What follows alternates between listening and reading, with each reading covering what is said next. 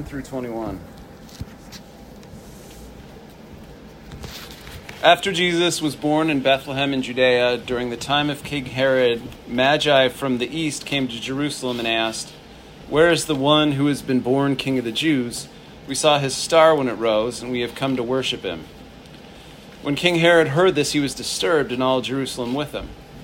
When he called together all the people's chief priests and teachers of the law, he asked where the Messiah was born. In Bethlehem in Judea, they replied, For this is what the prophet has written, But you, Bethlehem, in the land of Judah, are by no means least among the rulers of Judah, for you will out of you will come a ruler who will shepherd my people Israel.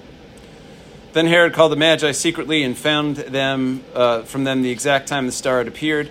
He sent them to Bethlehem and said, Go and search carefully for the child. As soon as you find him, report it to me, so that I too may go and worship him. After they had heard the king, they went on their way. The star that they had seen when it rose went ahead of them until it stopped over the place where the child was. They saw the star, they were overjoyed. On coming into the house, they saw the child with his mother Mary, and they bowed down and worshipped him. And then they opened their treasures and presented him with gifts of gold, frankincense, and myrrh. And having been warned in a dream not to go back to Herod, they returned to their country by another route. When they had gone, an angel of the Lord appeared to Joseph in a dream. Get up, he said, take the child and his mother and escape to Egypt. Stay there until I tell you, for Herod is going to search for the child to kill him.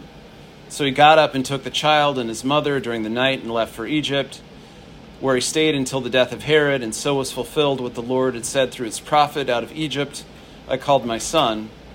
When Herod realized he'd been outwitted by the Magi, he was furious and he gave orders to kill all the boys in Bethlehem and its vicinity who were two years old and under in accordance with the time that he had learned from the Magi. Then uh, what was said through the prophet Jeremiah was fulfilled. A voice heard in Ramah, weeping in great mourning, Rachel weeping for her children and refusing to be comforted because there are no more.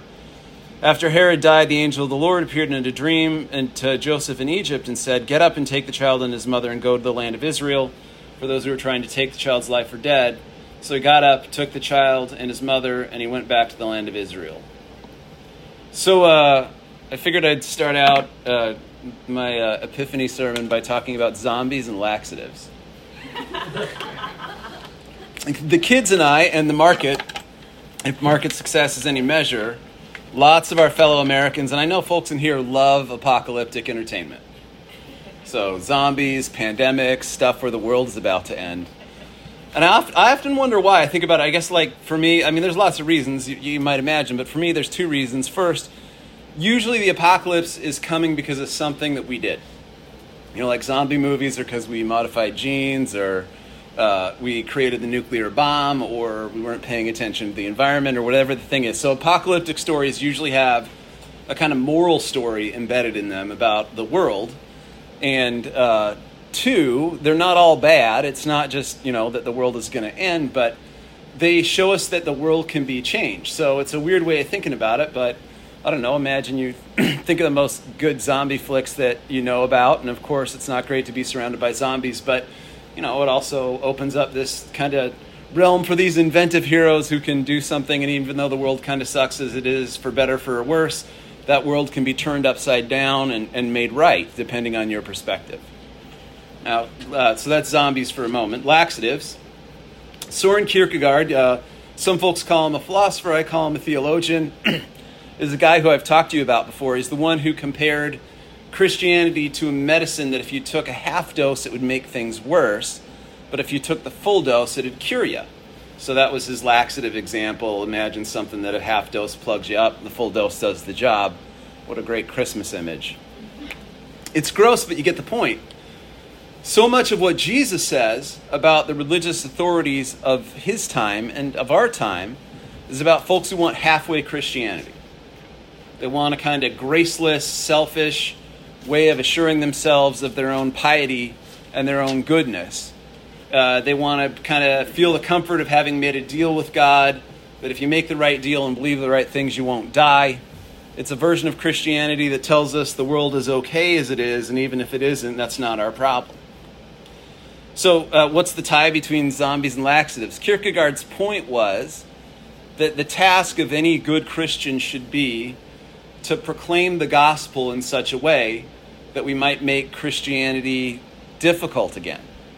strange again, see what it means for us to be fully committed to it, to kind of re see it with fresh eyes, and to see how crazy it is to call for us to believe without proof, to love without self interest, and honestly to kind of yearn for the world to be turned upside down.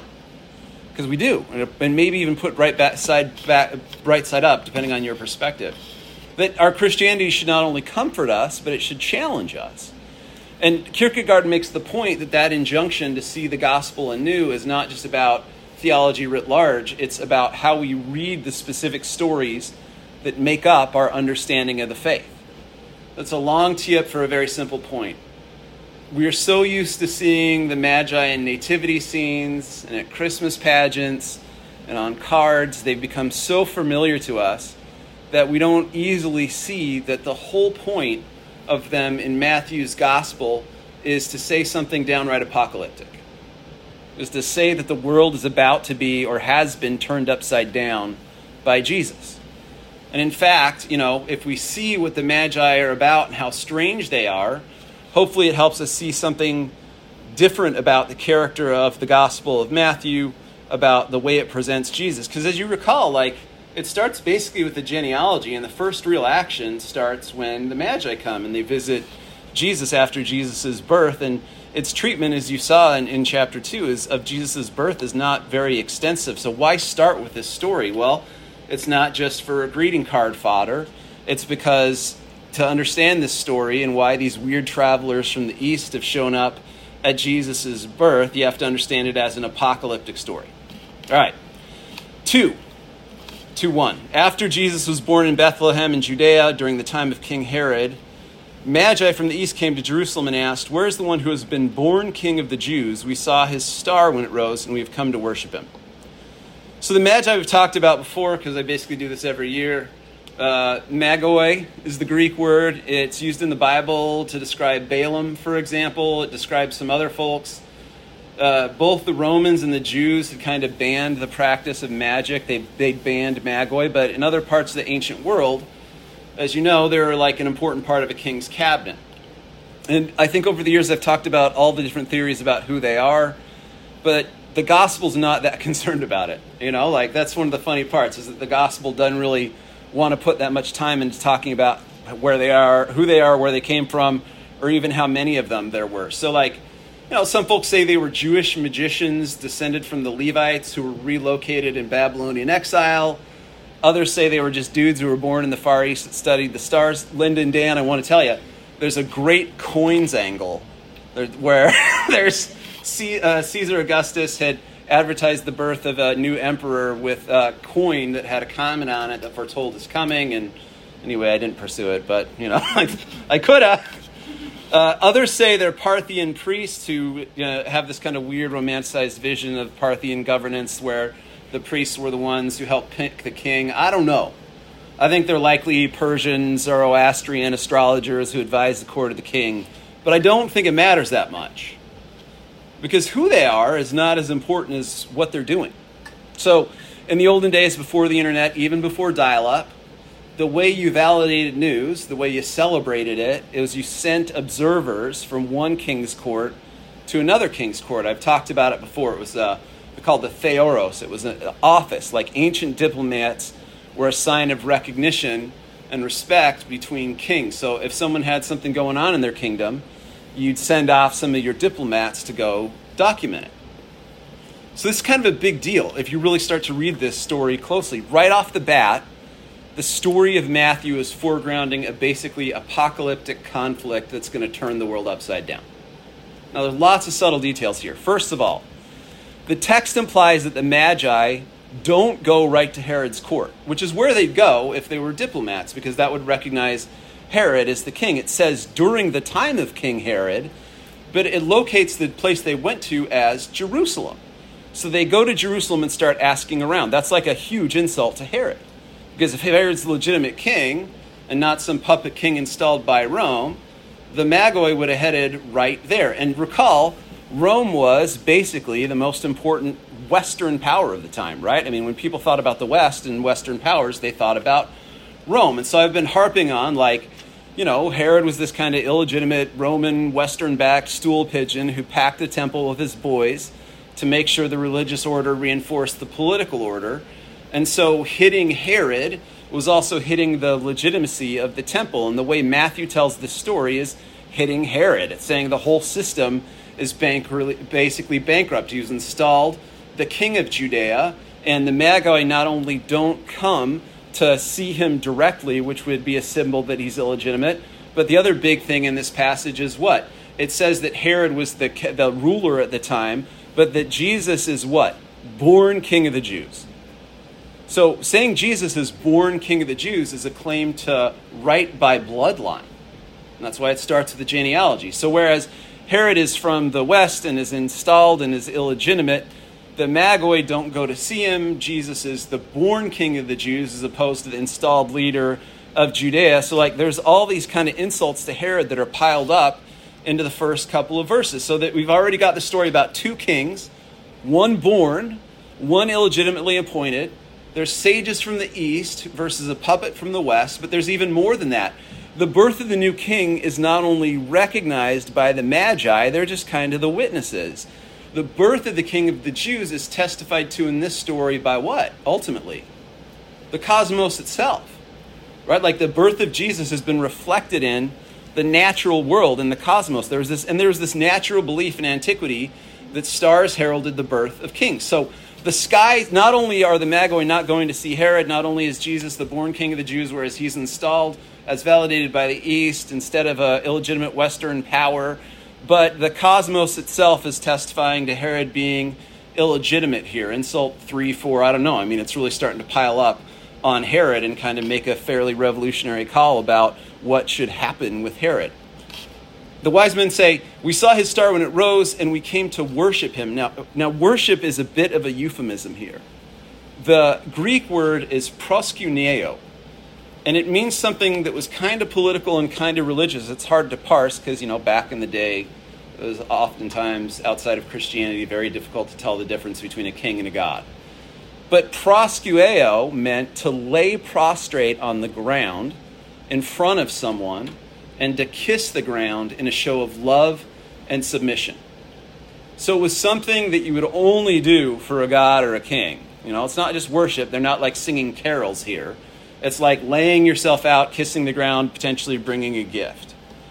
So the Magoi aren't coming to sing those carols, they're coming to bring gifts and to proskuneo in the presence of the newborn king. That's another clue about what Matthew is doing with the Magi. The cosmos testifies to Jesus being both royal and divine because they are proskuneoing in response to the signal that the cosmos sends them. And of course, one of the weird things, but kind of beautiful things about this idea of proskuneo is that if you look at the Gospel of Matthew, it makes a huge point out of basically picking out people from every geography and every part of social life and having them proskuneo themselves before Jesus.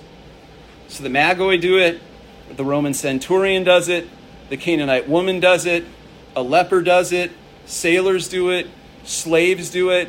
And Matthew's kind of making this point that people from all over the world, east, west, and elsewhere, all walks of life, are going to come to proskuneo, to love and submit to Jesus as both king and as divine.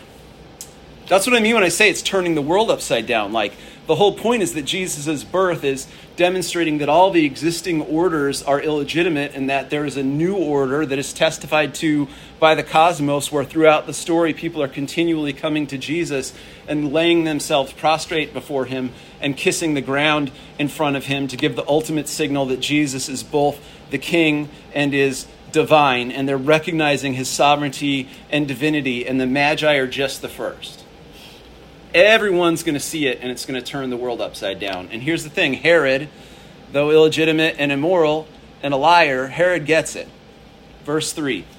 When King Herod learned this, he was disturbed, and all of Jerusalem with him. So, disturbed is a bit, bit soft. The Greek word is tarasso, and it's like wild, agitated pacing. So, Herod knows what's at stake, so does the rest of Jerusalem and the institutions governing it. So, he calls all the priests and the teachers of the law together, and he asks, where is this Messiah looking for likely to be? So they all kind of get together, they talk, and they cite a prophecy from Micah. And this is one of the beautiful things about Matthew that I absolutely love, which is that Matthew has very strategic uses of the Old Testament. And a lot of times, one of the beautiful things Matthew will do is leave little pieces out that Matthew imagined the audience would fill in to say something kind of awesome about the story. So, this is a wonderful example of what is not said. They, the, the scribes cite Micah and they do a fragment of 5 2, and they do a fragment of 5 4. So, folks who would have heard this and heard this element of the story would know that chapter 4 of Micah, I mean, it was before the chapters, but the, ele- the elements in Micah just before this prophecy is about the mountain of the Lord's temple. And it was about reestablishing the Lord's temple and reestablishing Israel, and it kind of makes this claim that all the peoples of the world will start to stream to it, which is a big theme that, as I've just pointed out, Matthew is, is picking up. And so, you know, it's clearly anticipating not only the visit of the Magi, but as Matthew frames it, the entirety of the world coming to proskuneo before Jesus as the, as the, as the divine king. It's also interesting that they cite 5 2 and 5 4, but they omit verse 3 which would have some dire implications for Herod. Maybe they knew that Herod was likely to hurt the messenger as the wise men do. So, verse 3 of Micah, or verse 3 of Micah 5 says, Therefore Israel will be abandoned until the time when she who is in labor bears a son, and the rest of his brothers join, return to join the Israelites. Okay, so the audience fills that in. The audience fills that in and sees the connection with Jesus, and it seems like Herod kind of fills it in too, because Herod did and did what Herod usually does. He takes that information and the implied stuff, and he lies to the Magoi. What does he say? Go find him so that I too may proskuneo him. Go find him so that I too may bow down in front of him, prostrate, and, and kiss the ground in front of him. So they go. I mean, I guess they take Herod at his word, and they, and they go to the place where the child is, and it's an awesome Greek here that I totally love. It's uh, their sense of joy is so powerful that the gospel says it twice. So it says they echaresan charan, literally rejoiced with great joy, and they deliver gifts, and there are all kinds of different interpretations of the gifts, and I've talked about those before. But the point is, they are you know at least gifts that you'd give a king, and then the scripture tells us after they deliver those gifts, they've been warned in a dream not to go back to Herod, so they go by another route that theme of routes is one I preached about before, and I think it's really beautiful to say once you see Jesus, you can't take the same route home, yada yada. I love the, the message behind it. But I also want to kind of talk about how that theme of routes wraps up that what's so darn apocalyptic about this story. Because there are all kinds of changes in route that happen in the kind of last portions of this verse. In fact, you might argue that it's a central theme for it. And it makes sense because the story of Israel is a story of, I don't know, weird routes, isn't it? Like it's a story of escape, it's a story of exile, it's a story of wandering. It was kind of woven into the identity of Israel. You know, God, what's their core story? God saving them from Pharaoh by making a way. So this subtle thread starts to emerge in the end of this. It just shows how apocalyptic, how topsy turvy it is that the Magoi have come to see Jesus and what exactly Jesus has done to the order of the world as it exists. It's not just the Magoi who need to go home another way, which already kind of positions Herod like Pharaoh a little bit, doesn't it? Like Pharaoh's the one that you kind of got to run from. Verse 13 An angel of the Lord appeared to Joseph in a dream, said, Get up, take the child and his mother, and escape to Egypt. Stay there until I tell you, for Herod is going to search for the child and kill him. Now, not to put too fine a point on it, but usually, Israel is trying to escape Egypt. And usually, it's because Pharaoh is bent on killing a bunch of Israel's children. And in the story of Israel, God appoints a leader to bring his people and their children out of Egypt. But here, Herod, the sitting ruler of Jerusalem, has become exactly like Pharaoh. And Jesus has become a metaphor for Israel itself. We've talked about the idea of a divine redo before, Jesus kind of doing the things that Israel did a second time and, and getting them right. But just think about all the inversions in this story. Jesus is the true Israel. Herod is Pharaoh. He wants to hold on to his power, and he's ruthlessly committed to getting rid of anybody who's any threat to it. So Joseph takes Mary and Jesus, the new Israel, and heads to Egypt. Israel is hiding in Egypt. And then verse 15 says, he, where he stayed until the death of Herod, so was fulfilled what the Lord has said through the prophet, out of Egypt I called my son. That's a citation of Hosea 11.1, and it's another really interesting and beautiful example of how Matthew uses his audience's knowledge of the Old Testament to make a point. How do we know Jesus is a metaphor for Israel? It's not just the interpretive stuff that we were just talking about. Matthew and Hosea make that link explicitly for us. So the uh, Hosea 11:1 is out of Egypt I called my son, but the full text of Hosea 11:1 says, "When Israel was a child, I loved him. Out of Egypt I called my son." And 11:2 continues by saying basically God's lamenting, "But the more they were called, the more they ran away from me." But not Jesus, Mary, and Joseph. They hear the call. They take the true Israel, Jesus. They run from the new Pharaoh, Herod, and they run to Egypt. The world is totally upside down here. That's what I mean by something that's completely apocalyptic. Herod is Pharaoh, Herod's Jerusalem is e- Egypt, and Jesus, the true Israel, is actually fleeing into the land of the Exodus. And just to complete it, so Herod goes full Pharaoh in verse 16. When Herod realized that he had been outwitted by the Magi, he was furious and he gave orders to kill all the boys in Bethlehem and its vicinity who were two years old and under in accordance with the time he had learned from the Magi. Herod, Herod, Herod dies eventually. Angel of the Lord appears to Joseph in a dream and calls him back to Israel. So he gets up, he takes the child and his mother and went back to the land of Israel. But to really see what's so apocalyptic about the visit of the Magoi, we have to, just like good old Soren says, see how strange and difficult the story is. I mean, the point is, the, the Magi aren't just like some nice beturbaned randos who are there to bring gifts. Matthew's using them to tell a story about a world that's about to be so turned upside down that Israel will become Egypt, that Israel will be, uh, Jesus, the true Israel, will flee to Egypt, that the sitting ruler of Israel at the time would become exactly parallel to Pharaoh. The born king of Israel has revealed the character of the world as it is. The born king of Israel has displaced the illegitimate one, and all the folks in the temple and the chief priests and the teachers of the law and the entirety of the religious authorities have become agents of the new Pharaoh, and the actual Egypt has become a sanctuary for the true Israel. I mean, that's about as apocalyptic as a zombie movie. I mean, everything is literally turned upside down by the coming of Jesus as revealed in the, the, the, the Magoi. The world as folks knew it, is, the point is, was about to fall apart and be remade.